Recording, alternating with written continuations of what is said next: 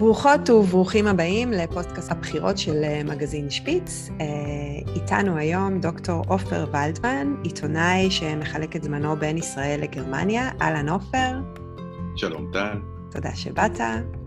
תודה שהזמנת אותי.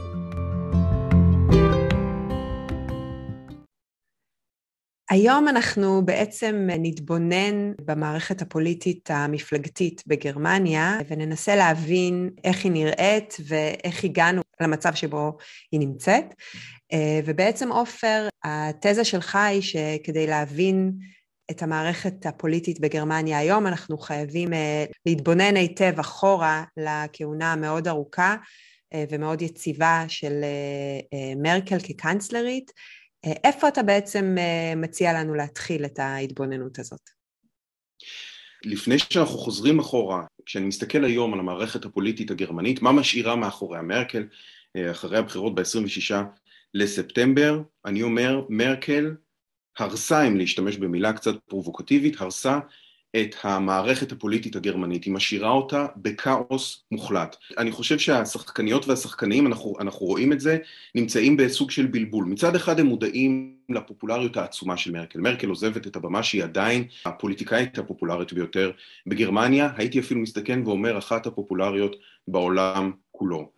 זאת אומרת, אף פוליטיקאית, אף פוליטיקאי לא מנסה לעשות רצח אם, רצח אב, כמו שמרקל עשתה אולי לשרוידר, כמו שוודאי שרוידר עשה לפוליטיקה של הלמוט קול שהיה לפניו, אלא הם מנסים להראות את עצמם כיורשי מרקל האמיתיים מצד אחד, מצד שני הם מתמודדים עם פוליטיקאית שמרנית, זאת אומרת על הנייר שמרנית, תעודת חברת המפלגה שלה של ה-CDU, אבל שב-16 השנים האחרונות יותר ויותר יישמה פוליטיקה שהייתי קורא לה ליברלית, אפילו פרוגרסיבית, אה, בנושאים החברתיים. שכר מינימום בגרמניה, אה, כל מי שמאזינה או מאזין, יש לו ילדים קטנים, יודע, אה, קצבאות להורים צעירים, למשפחות צעירות, עלו בצורה משמעותית בתקופתה של מרקל, השוואה של פנסיות בין מזרח למערב, וכן הלאה וכן הלאה וכן הלאה. המון פרויקטים סוציאל דמוקרטיים, ממש סוציאל דמוקרטיים, כמובן נישואים בין בני ובנות אותו מין, היא הצביעה נגד אבל אפשרה להצבעה הזאת לקרות, אני יכול להמשיך. ואת הסיבה, את הסיבה, לטעמי, אנחנו מוצאים באמת בתקופה שלפני 1989-90, לפני איחוד גרמניה. מה, מה קורה איתה שם? אנגלה מרקל, או כמו ששם נעוריה, אנגלה קסנה, נולדה אמנם במערב גרמניה, זה בכלל מעניין בחיים שלה, היא מלאת סתירות, היא איזה מין ברבור שחור אולטימטיבי, נולדת מערב גרמניה, אבל בגיל כמה שבועות עוברת למזרח, למקום בשם טמפלין, אני מניח שרוב המאזינות והמאזינים לא ביקרו בטמפלין, באוקרמאק, ימינה למעלה בגרמניה, בואכה פולין, שם היא גדלה כביתו של כומר, למרות שביתו של כומר זאת אומרת נתונה למעשה לדיכוי המשטר שהיה נגד הכנסייה, היא מצליחה אה, להיות חברה בנוער אה, אה, של, בתנועת הנוער של המפלגה הסוציאליסטית, ב-FDJ, פריידויטשה יוגנד, ולכן היא מקבלת בכל זאת, למרות שאבא של הכומר מקבלת מקום באוניברסיטה, עושה קריירה מאוד uh, uh, מעניינת באוניברסיטה, מסיים דוקטורט בכימיה פיזיקלית בהצטיינות, כשמרקל מגיעה לסוף שנות ה-80 ורואה את מזרח גרמניה קורסת מסביבה, ואת זה היא אמרה בהרבה מאוד ראיונות, היא למעשה מפנימה שני דברים. דבר אחד, ערכי המערב מנצחים. החופש, הליברליזם, שוק חופשי וכן הלאה, בסופו של דבר ינצחו את הדיכוי, ינצחו את הניסיון להלביש בכוח אידיאולוגיה מלמעלה על האוכלוסייה. אבל יש לה עוד לקח שאולי הוא יותר uh, מעניין כדי להבין את דרכה הפוליטית של מרקל, וזה לא לעולם חוסן. שום שיטה חזקה ויציבה ככל שהיא נראית, וננסה לדמיין את מזרח גרמניה ב-88, אמנם כלכלית המצב שלהם היה בכי רע, אבל השטאזי, המשטרה החשאית הגדולה ביותר שמבחינת אחוזים מהאוכלוסייה שהכיר העולם, התמיכה הרוסית, למרות שגם היא כבר התחילה קצת להתפורר ב-88, אבל עדיין מזרח גרמניה נראתה כמו דבר שהולך להיות כאן לפחות לעוד כמה עשורים. חומת ברלין הייתה איתנה מתמיד. והנה מרקל מתעוררת בוקר אחד ורואה שכל זה קורס מסביבה. ואת זה מה שהיא לוקחת הלאה לדרכה הפוליטית, ולכן כשהיא כבונדסקנצלרית ב-2008 חווה את uh, הטלטלה בגוש היורו, את uh, המשבר במיוחד מול יוון, כשהיא רואה את מה שנקרא משבר הפליטים, שהוא לא משבר, אבל מה שקוראים לו uh, משבר הפליטים, כשהיא רואה את מה שקרה בפוקושימה, כשהיא רואה את מה שקורה עכשיו עם הקורונה, האינסטינקט הראשוני שלה זה לשים את האידיאולוגיה בצד מה שנשאר ממנה, לשים את האידיאולוגיה בצד ולהיות מנהלת מצוינת, להגיד אני כאן כדי לשמור על השיטה. אני לא, איך היא אומרת, פוליטיקה der kleinen Schritte, הפוליטיקה של צעדים קטנים, לא לעשות זעזועים במערכת, אבל לשמור על השיטה, כי שוב, לא לעולם חוסן. אה, לנהל, ניהול טוב הוא סך הכל הביא, הביא אותה למקומות טובים והביא את גרמניה לכלכלה יציבה וגם תוך כדי משברים להתחזקות ועדיין להוביל את הגוש האירופי. אה, באיזה אופן היא הרסה לדעתך את המערכת הפוליטית? אמ, אנגלה מרקל היא קאנצלרית במרוץ שליחים.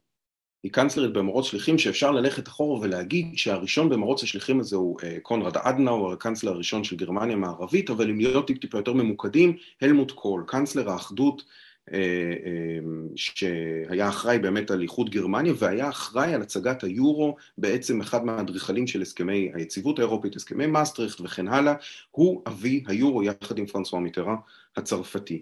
והוא באיזשהו שלב העביר את המקל הלאה לגארד שרוידר, שלא בדיוק ידע מה לעשות עם המקל הזה, והוא בתורו העביר את המקל הלאה לאנגלה מרקל. זאת אומרת, היא חלק ממרוץ שליחים כלפי חזון של ארצות הברית של אירופה. זאת אומרת, זה היה ברור מלכתחילה שלשם זה הולך, עבור הגרמנים לפחות. וכאן אנגלה מרקל לדעתי לא מילאה את תפקידה במרוץ השליחים הזה. אבל אם נחזור לשאלה שלך, אנחנו נוטים לשכוח 2005, אנגלה מרקל מנצחת את גרד שרודר, מה זה על הקשקש? הגרמנים עוד לא מוכנים, לא לאישה, לא למזרח גרמניה, צד"ו לא מוכנה עדיין להצביע למועמדת שהיא אישה פרוטסטנטית, גרושה בלי ילדים, זאת אומרת הילדים בבית שלהם, הילדים של בן זוגה פרופסור יואכים זאוואר.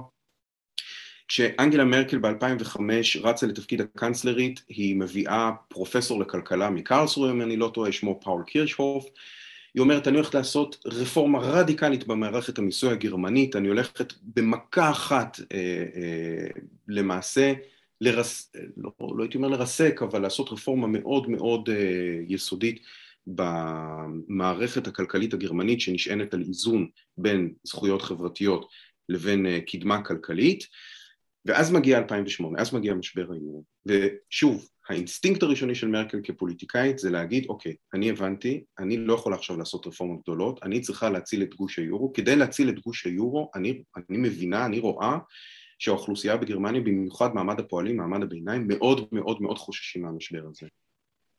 הדבר הראשון שמרקל עושה יחד עם שר האוצר שלה אה, בזמנו, עם פר שטיינברג, הדבר הראשון שהיא עושה זה ניצבת מול המצלמות ואומרת, אני מבטיחה לכם שהחסכונות שלכם מבוטחים על ידי הממשלה הפדרלית. זה הדבר הראשון שהיא עושה. Mm-hmm. היא אומרת, אל תדאגו. מה זה החסכונות שלכם מבוטחים על ידי הממשלה הפדרלית? זה לא צעד שיו"ר המפלגה השמרנית, זה, זה לא כתוב לה בתפריט, זה לא כתוב לה ב-DNA, זה לא כתוב לה ב... לא יודע איפה. זה לא דבר שפוליטיקאית שמרנית עושה. וזה הדבר הראשון שהיא עושה, ואחריו, שוב, אני הזכרתי את זה קודם, המון המון צעדים שהם למעשה יישום של פוליטיקה סוציאל דמוקרטית כדי להרגיע את מעמד הפועלים הגרמני, להרגיע את מעמד הביניים הגרמני, להגיד להם, הכל יהיה בסדר. איך אתה רואה את, ה, את ההשלכות של הפוליטיקה הזאת, באמת הפרגמטית, הניהולית, אה, על איך שהמערכת הפוליטית שלנו היום נראית? אז קודם כל אידיאולוגית צריך להגיד, היא איבדה את אותה מטרה של, אה, דיברנו על מרוץ השליחים קודם, אני לא יודע עד כמה אחדות אירופה, אה, אה, איך אומרים, ניצבה לנגד עיניה של אנגלה מרקל ב-16 השנים האחרונות, היא כמובן היא על היורו, היא גם אמרה אם היורו יתרסק, אירופה תתרסק, וכמובן גרמניה, בהשוואה למדינות אחרות בגוש היורו, הייתה סובלת פחות מהתרסקות האיחוד האירופי, אבל עדיין גרמניה זקוקה לאירופה. היא זקוקה לאירופה כדי אה, אה, אה, איך אומרים, לבטא או לדרוש את אה, מקומה בעולם, הכלכלה הגרמנית זקוקה ליורו בסופו של דבר וכן הלאה. זאת אומרת שאת האידיאולוגיה, את החזון הזה, היא לא לקחה בו חלק. אבל היא אמ, כן עשתה מה שהיה צריך כדי לשמור על אירופה. היא גם הבהירה לאורך הזמן שהיא לא תיתן לגוש האירופי להתפורר. היא לא תיתן לגוש האירופי להתפורר, שוב מתוך אינטרס גרמני, שמרה על הקיים, בהקשר הזה היא כן אפשר להגיד הייתה למעשה, למעשה שמרנית. אבל אם לחזור לשאלה שלך, של הניהול מול האידיאולוגיה, כן? מרקל לקחה את המפלגה שלה, המפלגה השמרנית הגרמנית, מאוד חזק שמאלה. עכשיו, אה, שטראוס, שהיה אה, נשיא בוואריה, וגם אה, חלם לדקה וחצי להיות קאנצלר גרמניה, והיה אדם מבריק אך חמום מוח. תמיד אמר, הוא היה יו"ר מפלגת ה-CSU, מפלגה אחות של ה-CDU שיושבת בבוואריה ושולטת בבוואריה, והוא אמר, אסור שמימין וצייסות תהיה מפלגה אחרת. אסור. אנחנו צריכים להיות דבוקים לקיר הימני. אסור לנו, כדי לשמור על המערכת, הוא אמר את זה בשנות ה-70, כדי לשמור על המערכת הפוליטית הגרמנית, אסור לנו לאפשר לשום מפלגה אחרת, הווה אומר ימנית קיצונית, להיכנס בינינו לבין הקיר מימין. עכשיו מרקל באיזשהו שלב לקחה כל כך חזק שמאלה שהיא פתחה פער מימין. עכשיו האנשים שהיום יושבים ב-AfD הם לא הגיעו מהירח, הם לא הגיעו ממאדים, הם אפילו לא הגיעו מצרפת, פולין או ישראל, הם, היו, הם תמיד היו שם, אם מסתכלים על פוליטיקאים של הצדי צייס, הוא כמו רולנד קוך, היום לא זוכרים אותו, פרידריש מרץ שנמצא היום בשורה השנייה של הצדי הוא פרידריש מרץ שדיבר על ה Leitkultur, על התרבות, ה, איך, איך לתרגם Leitkultur, התרבות המובילה המרכזית הגרמנית, הם, הם אלו שהתוו את הדרך של הצדק וצייסו עד שמרקל הגיע, והם פתאום מצאו את עצמם בלי בית פוליטי, ורבים מאלו שהיום נמצאים ב-AFD אה, היו פעם בצדק וצייסו והרגישו שם יופי טופי בבית. ואיך מצד ו... שני זה השפיע על הצד השני של המפה, זאת אומרת על הצד מהמרכז ושמאלה? בדיוק, אחד ה... האמת היא שלרוב אומרים, אה, בישראל הרי תמיד אומרים שמפלגת העבודה מנסה ליישם מדיניות, מדיניות של הליכוד, אז אומרים, אז אנשים כבר מצביעים לאוריגינל, למה להצביע לחיקוי? בהקשר הגרמני כנראה שהאמון במרקל, שבאמת, אני לא צריך להגיד, כל אחת רואה את זה, כל אחד רואה את זה, בן אדם מאוד, אה, מאוד הגון, אה, שפיה וליבה שווים, אז לכן כנראה מעדיפים להצביע לה, מאוד מאוד סומכים עליה, אבל מאחר והיא יישמה פוליטיקה, שוב, סוציאל דמוקרטית, ממש כאילו היא לקחה את, ה, את המצע של ה-SPD ועברה נקודה אחרי נקודה. היא בישלה את העוגה שלה לפי המתכון שלהם ואכלה להם את העוגה, זה ממש לא הוגן, והורידה אותם באמת לאחוזים מאוד נמוכים. אפשר להיכנס כאן גם ללמה ה-SPD הסכימה לשבת בקואליציה עם מרקל, אני חושב שה-SPD עשתה שירות אדיר לגרמניה ושירות קטן מאוד לעצמה כמפלגה, אבל בסופו של דבר ה-SPD שילמה מחיר מאוד מאוד כבד. והנה היום, שיש לנו את לאשט, מועמד הצדיו צייסו לתפקיד הקאנצלר, שפתאום מדבר על, אה, אה, שפתאום מנסה לשבור חזק ימינה, שמבטיח שאם הוא יהיה ה Bundeskanzler, אותו פרידריך מרץ, כן? Deutsche Leitkultur, התרבות המובילה הגרמנית, פרידריך מרץ יהיה שר בכיר בממשל שלו שמדבר על FBI אירופי, שמדבר על אה, מועצה לביטחון לאומי בגרמניה, אותו, אותו לאשט מנסה בחזרה לחזור ימינה, ומצד שני ה-SPD, אנחנו מסתכלים על אה, אולף שולץ, אולף שולץ ששר האוצר הנוכחי, אה, ראש עיריית המבורג, מאוד מאוד מוצלח כראש עיריית המבורג, אבל מי נמצא בשורה מאחוריו? נמצאים שם אנשים שמזכירים את ה-SPD של, של הסל, של המאה ה-19, של תחילת המאה ה-20, זאת אומרת אנשים שמאמינים בהלאמה, אנשים שבאמת דוגלים בסוציאל דמוקרטיה, זאת אומרת שהדגש אצלם הוא חד משמעית בסוציאל לא אומר שלא בדמוקרטיה, אבל אה, שבאמת רוצים לקחת את ה-SPD חזק מאוד שמאלה. אז השורה השנייה בשתי המפלגות מאוד מאוד מאוד מעניינת. אז ה-SPD אנחנו רואים עולה בסקרים, את מרקל נתנה לה עכשיו טיפ, מרקל הלכה ויש לה יותר מקום לצמוח. אז בעצם לא אבל אתה מקום... אומר אולי שבראש המפלגות המועמדים הם, אה, הם מנסים להידמות למרקל ככל האפשר, אבל שבתוך המפלגה עדיין נשארה האידיאולוגיה הזאת. תיאור מדויק. אני חושב שהשבר הזה שעליו אני מדבר הוא לא רק במערכת הפוליטית, אלא גם בתוך כל אחת מהמפלגות, חוץ ממפלגה אחת. יש מפלגה אחת שיותר מהכל מייצגת את האנומליה של, ה, של המערכת הפוליטית שלה, שוב, להשתמש בביטוי פרובוקטיבי של uh, טילי ההריסות שמשאירה מאחורי הגברת דוקטור מרקל. לא, לא נגזים. לא נגזים, נכון, לא יפה. שזו מפלגת הירוקים. מפלגת הירוקים השורשים שלה מעבר לתנועה נגד, אה, נגד אנרגיה גרעינית בגרמניה ונגד קביעת עצים, אז שטיר בדה באום, דן שטיר בדה מענץ', זו הייתה הסיסמה שלהם, קודם מת העץ ואז מת האדם, אה, אה, זה, זה, אלו המקורות של מפלגת הירוקים. ואנשים כמו יושקה פישר, יושקה פישר, אולי חלק מהמאזינות והמאזינים מכירים את התמונה המפורסמת שלו, רעול פנים,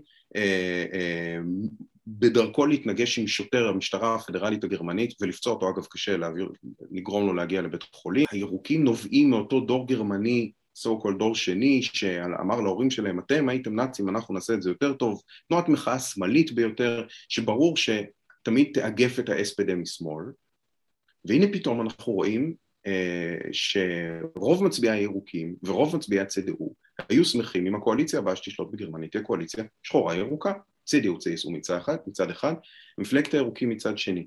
וזה שוב, למעשה זה איזה מין הד כזה לכמיהה של אותן מצביעות ומצביעים, צעירים וצעירות, שרוצים רוצים שמרקל תישאר, מרקל לא רוצה להישאר, אז הם רוצים מפלגה שתהיה מצד אחד שמרנית, אבל מצד שני תהיה מודעות סביבתית, שיהיה לה, שיהיו לה שורשים של חמלה והומניזם, שורשים אה, שמאליים מצד אחד, אבל מצד שני לא, לא, תיגע להם ב, לא תיגע להם בחשבון הבנק במידה כזו שהם לא יוכלו לממן יותר את הקיטה האורגנית שלהם בפרנסלאור ברג, אם לדבר בקלישאות. אה, פרנסלאור ברג הפכה להיות שכונה ירוקה במלוא מובן המילה, גם פוליטית, וזה אומר דרשני. פעם הירוקים, קרויצברג הייתה אחד הרבעים היחידים בגרמניה ששלחו מועמד ישיר של הירוקים לבונדסטאג, בלי שום קשר לגודל המפלגה היחסי, אז מפלגת הגעגוע למרקל, לדעתי, מפלגת הירוקים, וככל שההבדלים האידיאולוגיים יתחדדו, ככל שהמאבקים האידיאולוגיים ילכו ויחריפו, ככה אנחנו רואים איך גם המפלגה הזאת, הירוקה, לאט לאט יורדת בסקרים, מה שבטוח, אה, ברבוק, קאנצלרית, היא לא תהיה, אבל סביר מאוד להניח שהיא תהיה שותפה בכירה מאוד בקואליציה הבאה שתקום אחרי 26 לספטמבר.